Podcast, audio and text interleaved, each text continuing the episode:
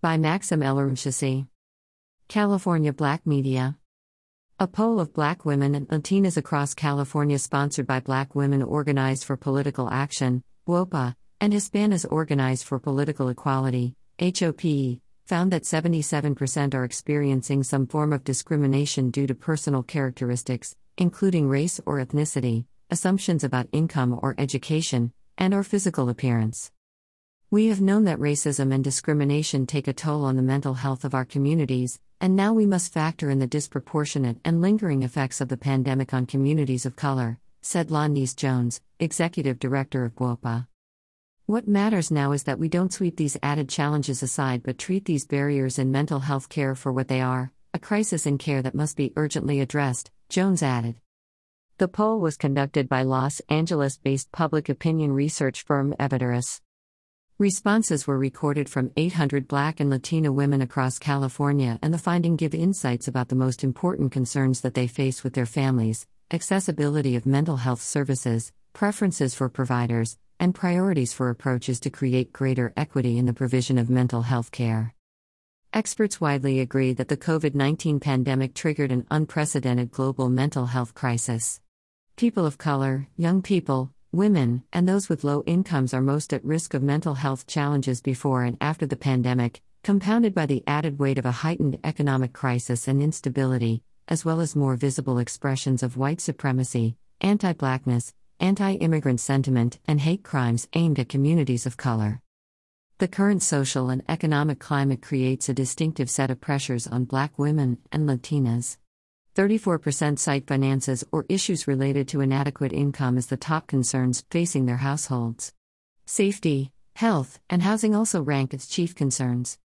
More than three in five respondents reported having a mental health concern for which they did not seek care from a provider.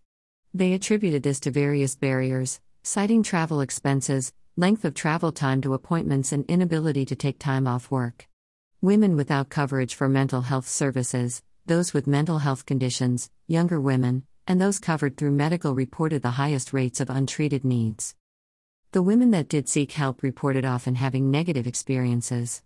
seventy percent of Black women and fifty-four percent of Latinas reported racial or ethnic discrimination.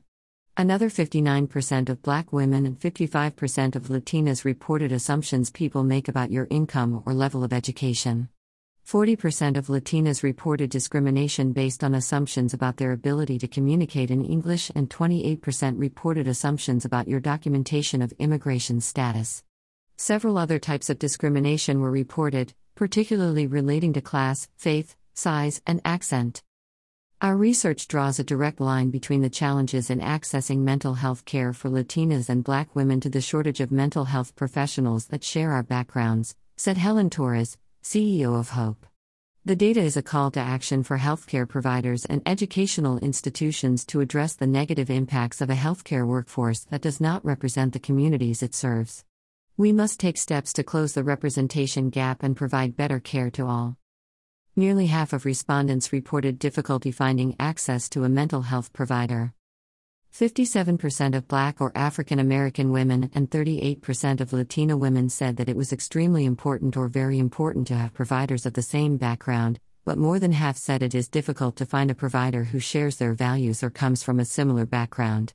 According to the Medical Board of California, only four percent of active psychiatrists practicing in California are Latino and only two percent are Black.